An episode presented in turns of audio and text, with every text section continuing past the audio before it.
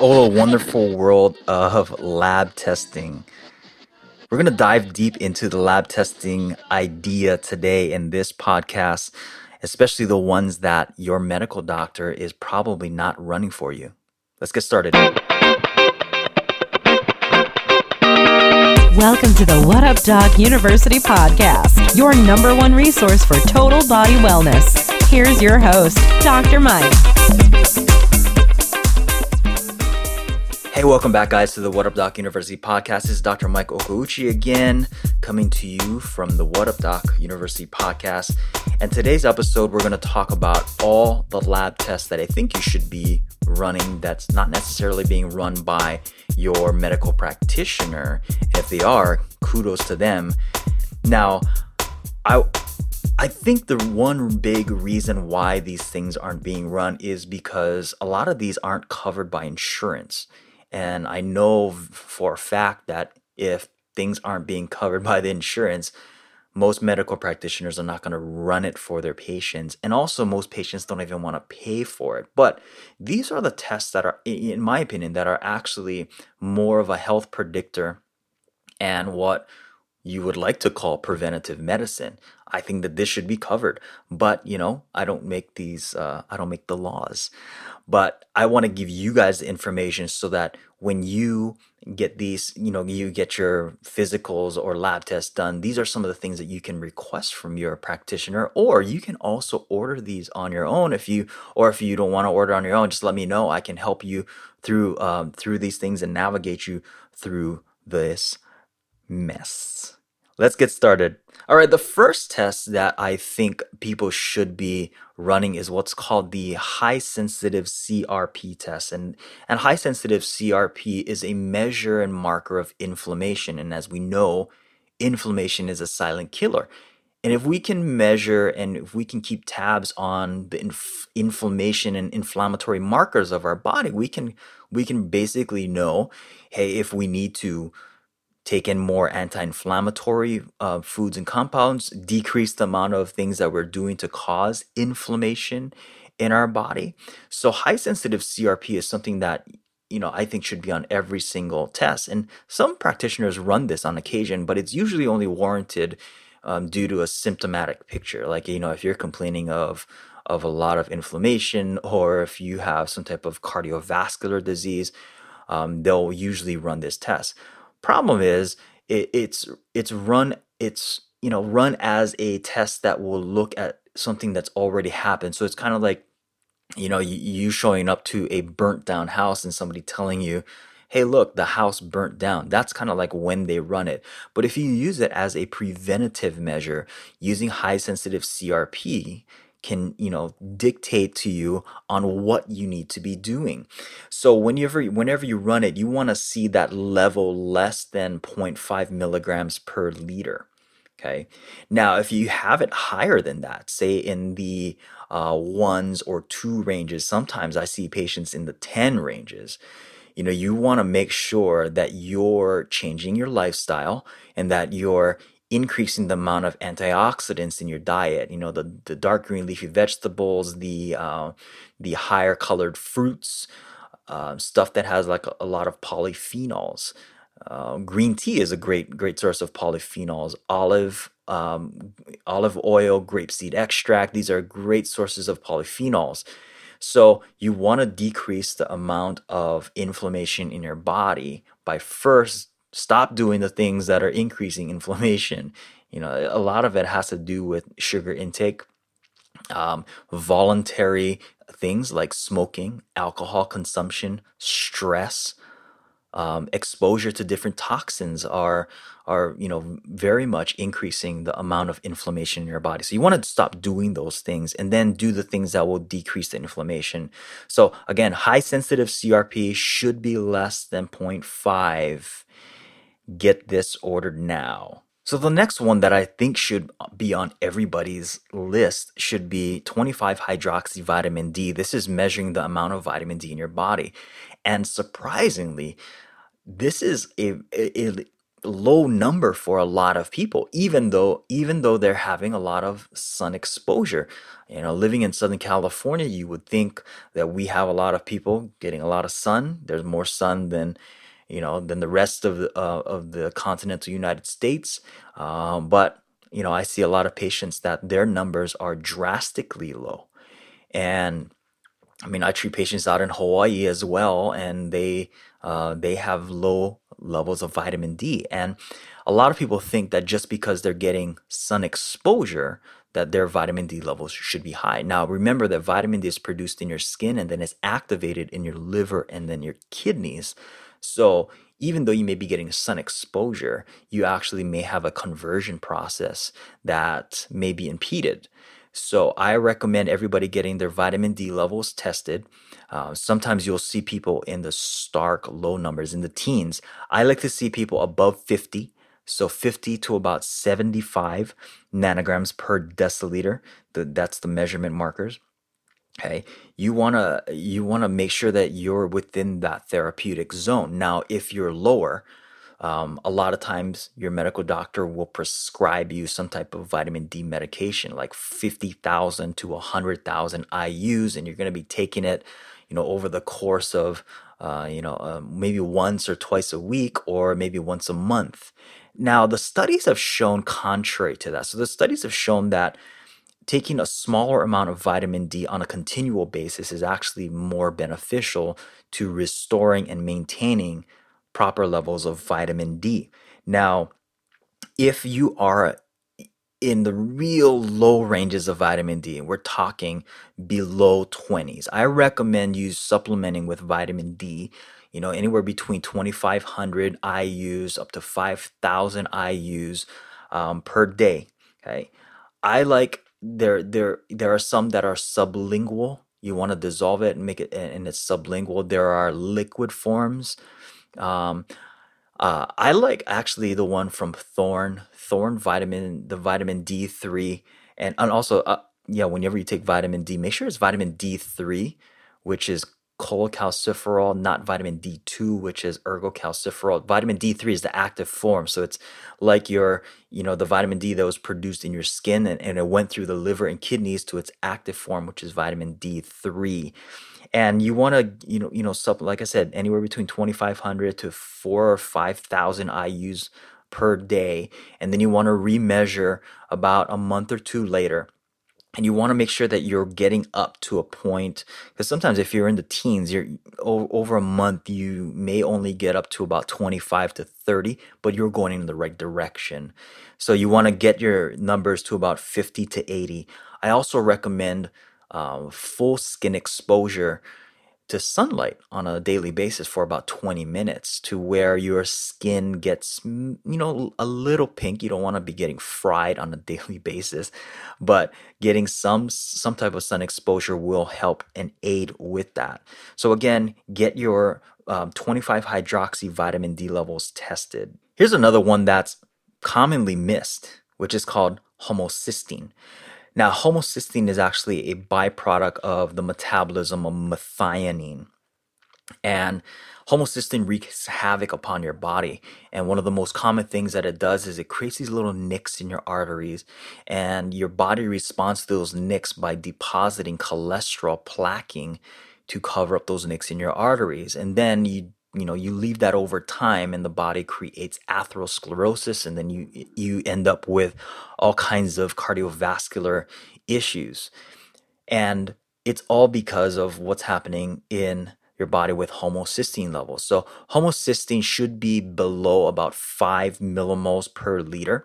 Um, most people aren't getting this tested. And this is more of a predictor for cardiovascular disease than anything that i've seen okay now, it's been a misnomer where people were told, well, cholesterol is the uh, the predictor of uh, atherosclerosis and, and cardiovascular disease, and, and that's actually not really true because it's just an effect. You know, it's it's like when they've done autopsies and they've seen, well, these people died of clogged arteries and cholesterol was the main component of that you know clogging. You can't necessarily say that cholesterol was the main factor it's just a bystander uh, because the body had to respond to the thing that was causing it, which was homocysteine.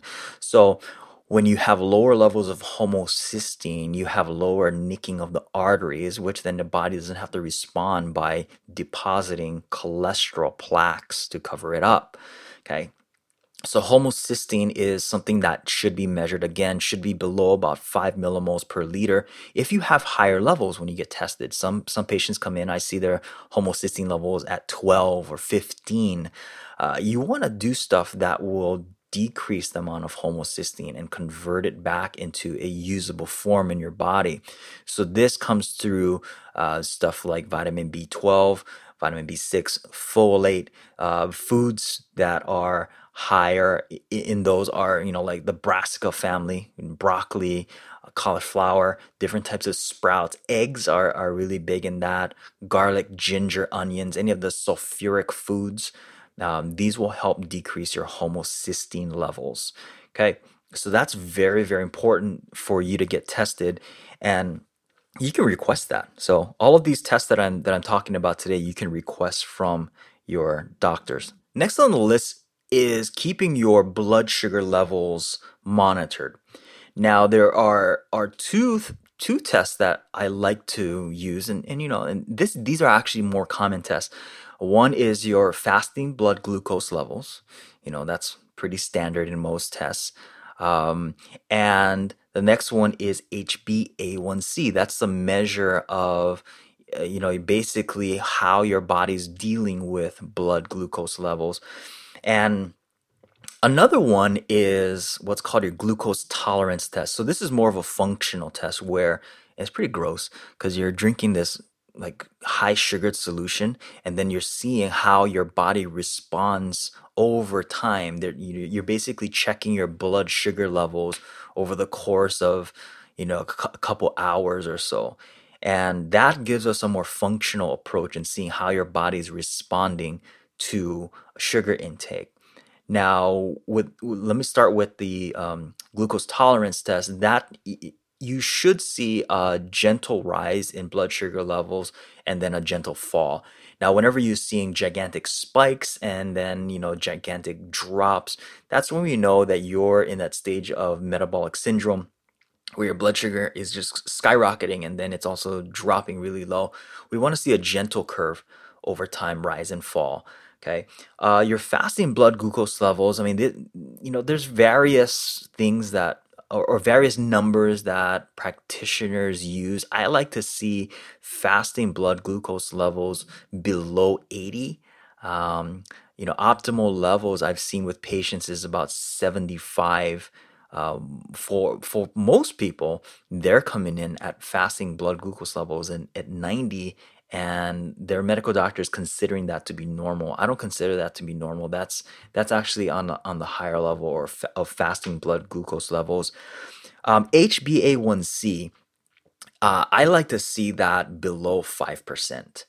Um, when you start getting over five, you know, in the six ranges, this is when they start calling you uh, a type two diabetic. Um, in correlation with your fasting blood glucose levels if it's above 125.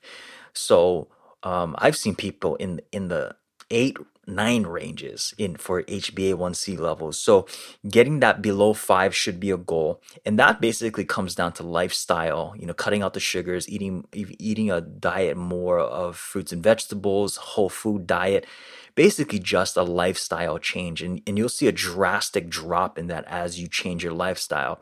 So, again, get your fasting blood glucose levels monitored, get your HbA1c, and then also to get more specific, you can do a glucose tolerance test. Oh, one of my favorites is measuring your pH levels because pH tells you so much about the you know the the effects of your, or what's going on in your in your body how the cells are working if they're working properly because in a state of metabolic acidosis your cells actually don't function as well as they should be. So keeping tabs on your ph levels um, is very very important. I like to measure urine ph um, I feel that that's a little bit more accurate than just measuring salivary. So I like to take the first morning urine reading because at, at nighttime is when your body's getting rid of a lot of acidic waste. So first morning urine uh, should be between about 6.5, 7.5. And you can easily do this by just, you know, getting pH strips and then peeing on it. And you can you know, match the color up with the color chart that it usually comes with the strips and it should be between 6.5 7.5 sometimes you'll see a variation uh, uh, uh, that's really high. That means that your body's kicking out alkaline compounds um, or it may be really low where you you you don't have enough of the internal buffering systems to um, to keep up with the demand. So i mean both of these are indicative that your body's ph levels are off high or low and one of the main ways that I tell patients to get their uh, pH levels back into balance is the consumption of magnesium. Magnesium is one of the most common depleted nutrient mineral in our bodies, and um, a lot of times we we think, well, okay, if I'm low in magnesium, all I need to do is take a magnesium supplement, and you know the studies have shown that we actually don't absorb magnesium as well through our gastrointestinal tract because it's it's a, it's a big mineral. So it's hard for it to pass through our GI tract. So the the best way I tell patients to get their magnesium is transdermally through their skin. So either by taking uh, Epsom salt baths, that's a very easy way to do it, or using uh, a topical mineral, a magnesium oil is actually a, a, great way to get your magnesium in your body. Now there's there's oral forms, you know, there's magnesium citrate, glycinate, uh, and you know they're they're actually fairly good. There's that one drink, I think it's called Calm. It's um it's a drink that you know basically calms your nervous system down. I, I, tried it a few times. Actually, tastes fairly decent. Um, I did pretty well with it. I actually felt the calming um, calming effects of, of, of the drink. So uh, if your urine pH levels are off, make sure you're getting magnesium.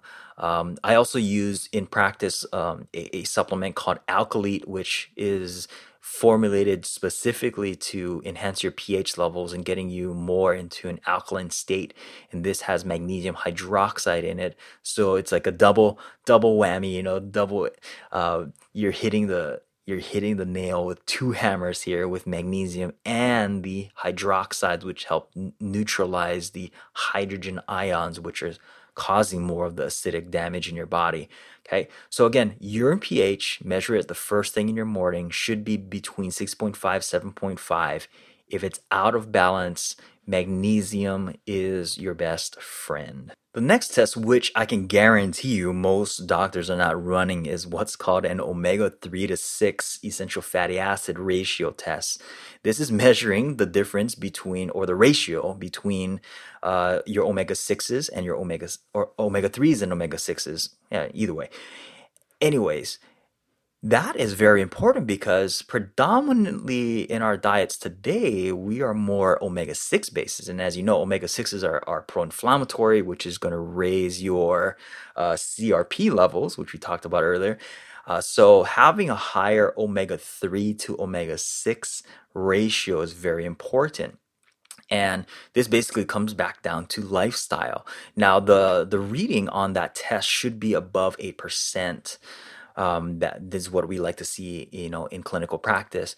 And if you are below that i mean some people are, are in like the negative ranges actually because they're, they have so high omega-6 intake that they're you know it dwarfs the omega-3 content that they may be eating um, again, the other thing too, and this is another side note, is that some people I uh, I also see the exact opposite, where their omega threes are really high and their omega sixes are are like you know non-existent. You know because they they've been they've heard you know omega threes they need it.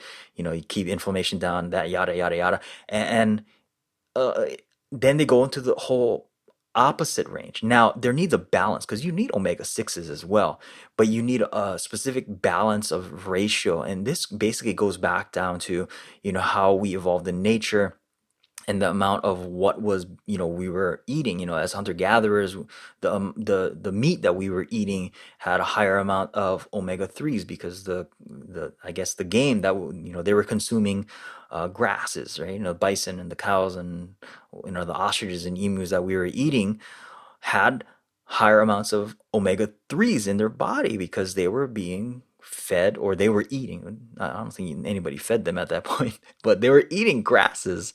You know, nowadays our our our livestock are being fed corn and the amount of omega 3s in, in, in, our livestock is actually pretty low in comparison to the omega 6s. So, again, got to get that measured. Yeah, it needs to be above 8%. Um, if it's below that, you need to start supplementing. So you need to one. Let me start with diet. Diet has to be more on the omega three basis. If you're eating uh, uh, red meat, a lot of a lot of people are eating red meat that uh, are in the podcast, and that's actually a good thing. Um, I recommend that your red meat, your bison, your beef, um, you know, those should be grass fed because grass fed uh, meats are known to have higher levels of omega 3s. Uh, if you are a fish eater, you need to be consuming smaller fish because then you decrease the amount of mercury toxicity that you may be encountering with the bigger fishes. Uh, for those of you who are vegans and vegetarians, you got to make sure that you're doing a lot more on the omega 3 um, vegetable seeds, uh, vegetable oils, as far as like flax seeds uh, have higher amounts of omega 3s um, because vegans and vegetarians can also get that get this ratio thrown off as well. So omega 3 to 6 essential fatty acid ratio should be above 8%. Okay? If it's flipped, you got some lifestyle interventions to do. All right, this last test that I wanted to go over isn't necessarily even uh, known to most practitioners. Um, I was introduced to this test uh, a few years ago, and it was it's called the lymphocyte response assay, and this is basically looking at your immune tolerance, and and you basically don't even want any type of reaction um, in this test, and th- this test is act you know I mean it, it it'll show you all types of different things. Well it show, uh, let me take that back. It'll show you one thing that means a t- whole type of all these things, right? Because your immune system is involved in so many different aspects of your health. One, it's defending you against, um, you know, foreign invaders. The other part is it, it you know, if your immune system overactive, you got these autoimmune issues, you got inflammation, which is part of the immune reaction as well. Now, if you have an immune system that's just being bombarded with all sorts of toxins and all sorts of stressors, then you're going to have, you know, a response to those things, which is why we're seeing so high of a rate with um, autoimmune diseases. And, and, you know, a great book that you guys should read it um, is by Dr. Gundry called The Plant Paradox. And this is an amazing book. Hopefully, I can get him on the podcast one of these days. It's an amazing book that actually looks at, you know, what what we're doing by consuming plants in the improper way because basically you know to kind of sum it up he says that plants have a protective mechanism because their whole goal is to create more plants right? So if we're consuming them they have these protective mechanisms so that you know it's either some type of poison which most of most of us have experienced um, or these subtleties within it. And, and, and I won't give away everything that's going on in the book, but you guys should read it. And one of the things that he, he alludes to in that is um, the consumption of plants and what we consider health foods is a major cause on why we're seeing these crazy immune responses in our body you know especially when we when we look at gluten and all of that you know stuff uh, that is that's affecting our gut and and and the whole issue surrounding leaky gut has to do with the improper consumption of plants. Now a caveat to that and i want to say he's actually not against eating plants but it, it, he instructs you on how to properly prepare uh, the plants and how, to properly um, attune your digestive tract so that you are actually not getting um, an immune response to these things. And that's that's why I love this test is the lymphocyte, the lymphocyte response assay is that it basically will give you an overall picture that will um, help you to realize what's going on, on on an immune level. And, and when when you run this test, you don't want any type of reaction. And if it does, then there there are lifestyle things that you need to take take um, take account for. Um, and I can guarantee you, and I've seen this with so many patients, I can guarantee you that it's usually something that you are doing that you are thinking that it's it's good for your health. And you know, that's the conundrum. I see so many patients come in and say, Doc, I don't know why I feel so ill. I eat healthy, I exercise, I do all these things for my health. And um, you know, you're on the right track, except you're not doing the right things and you're not knowing what's going on in your body. So stuff like what we're talking about today on all of these different tests are are just a, a window into what's going on in your biochemistry. Okay, so I lied. Um, I I want to give you guys some more things that you guys can play with. Um, is right if I over deliver for you guys today on today's episode? Um, here are a couple more tests that I think that is very, very you know imperative to your overall health and well being to to measure your your overall um, health and, and and these are predictive measures. One test that I highly recommend is measuring your hormones, and, and this is this is something that I, I can't you know stress enough. But most people are actually measuring their hormones wrong. They're using just a, um, a blood test. I recommend you know if you wanted to step up one step above that is doing a salivary hormone panel. This kind of shows you the active forms of of the hormones uh, what's active not just the total amount of hormones so this is kind of like you know you I, I tell people this is kind of like a principal going around and saying well you know we got a thousand kids in school today well that's great all thousand are here but the salivary form, the salivary hormone panel is like looking at the active forms of the hormones, which is like the principal saying, well, okay, out of those thousand kids that are in school, how many of them are actually in class? Okay. So out of the thousand, maybe only 20 are in class. So it doesn't necessarily matter. You got a thousand kids in school if only 20 of them are in the classrooms. So the salivary hormone panel looks at the amount of kids that are actually in the classroom. Now let's take it one step above that. One step above that is what's called the Dutch test. The Dutch test is a dried urine test, right? So what the dried urine test measures is how do these hormones get metabolized. So the way I like to look at it is okay, out of those kids that came to school, how many went to class?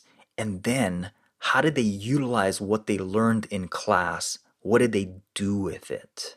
That's what the Dutch test does. So you're you're with the blood, you're looking at the total amount of kids that came to school. Salivary, you're looking at total amount of kids that went to class, and the Dutch then t- tells you what did they do with what they learned. Okay, the Dutch test actually covers pretty much all of that. So that's usually the, the, the one test that we run as a hormone panel in our office to kind of just cover all our bases. And that'll show you things like if you have estrogen dominance, um, if you have high levels of testosterone, maybe indicating things like PCOS.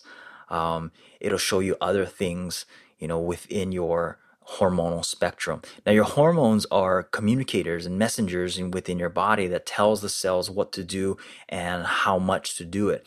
And the most common thing that I see in patients is what's called estrogen dominance. And this is one of the leading things that creates uh, premenstrual syndrome, cramping, bloating, um, and all types of other types of diseases that we see in our society all stems from an estrogen dominance. Um, and this is both for males and females. So this is something very important to measure on a consistent basis.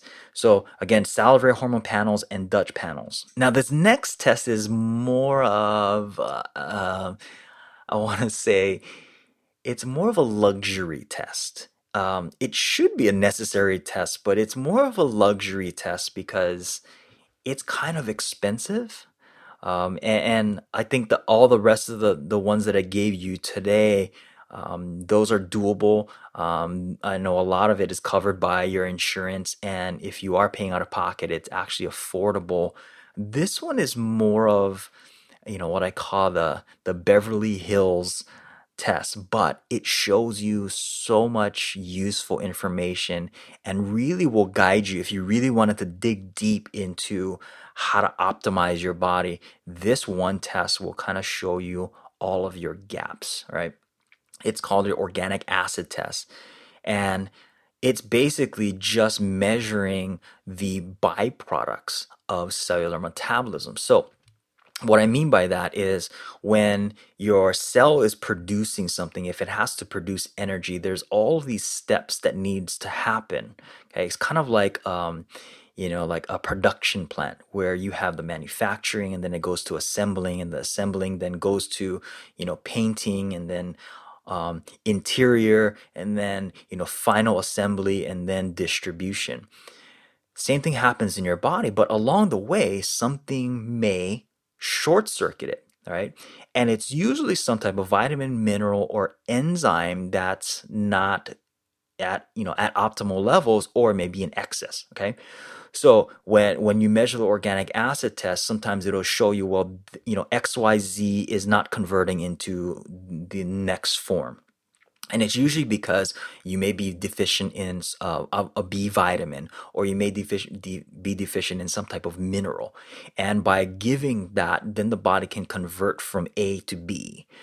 And if it's not, what the body then does is either shuts down production or it uses some type of you know rerouting thing and that is usually the, the an ad- adaptation and, and, and, your body doesn't really do well with that. That's what we call disease. Disease is an adaptation to what is, you know, what's in normal function. So it's like if the the guy who puts the the tires on, if he doesn't get the right thing from the person who put the rim on the car, then basically they have to go a different route, and and that just screws everything up, right? So the organic acid test gives you an insight and, and clues onto what's what's the hindering blocks here. And then you can kind of take that picture and say, okay, well, I need to help improve detoxification. I need to improve digestion. I need to improve um, neurotransmitters. It gives you a big picture on your body. And then you can put together a game plan as far as diet, lifestyle, and then nutritional supplementation and it helps you to op- and it also it helps you to optimize all the things that we just talked about so you may have um, higher levels of like say your HbA1c or higher higher levels of CRP indicating inflammation there are things in the organic acid test that will tell you well, here's why your body is not being able to lower your blood sugar or able to lower your inflammation. There is um, there is a mismatch in converting A to B. Or here's a reason why your homocysteine levels are high. Maybe you can't convert, you know, vitamin B12 or folic acid into its active form. Or another one is here's why your um, vitamin D levels are so low, even if you're supplementing. So you guys can kind of see that I like this test, but I know for a lot of people it is a financial. Um, it, it's high, you know, it, it costs a lot of money for the average person, but the information that you get from it is indispensable. And for some patients, this has been like the missing link for them that helped them to get over their chronic issue because we were able to identify okay, you needed way more than what, way more of this specific nutrient that, you know, that the RDA or even optimal levels you know, were requiring. We knew that we had to bump that up just for a short amount of time to get the body to respond um, correctly. So, guys, these were these were the tests that I I, I wanted to share with you guys. Hopefully, you guys got some great information from it. Hopefully, you guys took some notes. If you guys need to rewind this, go back through it. I know I kind of went through it pretty quickly. You guys can also check out the show notes that will have a list of the things that I that I talked about here today. Um, and then also, also guys, if you if you're loving what we're doing here, please share this with your friends and family so that we can help get them to a better state of health and wellness. Um, please leave us a five star review on iTunes because that helps us to also get awareness. And uh, I also have another goal that we want to increase our listenership to double. You know, I said this at the beginning of the year, and we did that. And I want to double that again, guys, because there's so much people that can benefit from this information that my mentors have blessed me with, and I wanna I wanna share that with the rest of the world. Um, another side note is that you know I'm currently about 60 65% way through with the rough draft of my first book and I've been talking about this for a while. I wrote I wrote the the first iteration of it wasn't happy with it and then uh, brainstorming a few months ago uh, about what I should do, and then kindly dawned upon me the format that I needed to go with the book. So that will be out uh, hopefully in the near future. I don't have a date yet because I'm still in that process. Um, it hasn't solidified for me yet, but I'm in the process. So uh, I will keep you guys posted with that. So thank you guys for all the messages and um, and encouraging encouraging me to put this project together. Uh, if you guys want to, you know, stay in the loop with that, follow me on Instagram, uh, Instagram.com forward slash Dr. Mike Okouchi, O K O U C H I. Uh, follow us on on uh, on Facebook. Yeah, most of you guys are on Facebook, right? So follow us on Facebook. You guys know where to find us. And also, guys, if you guys have any types of questions, feel free to email me at info at whatupdocuniversity.com. If you guys have any questions, you guys have any comments, again, leave us a five star review, and I'll see you again next week. Be well and aloha.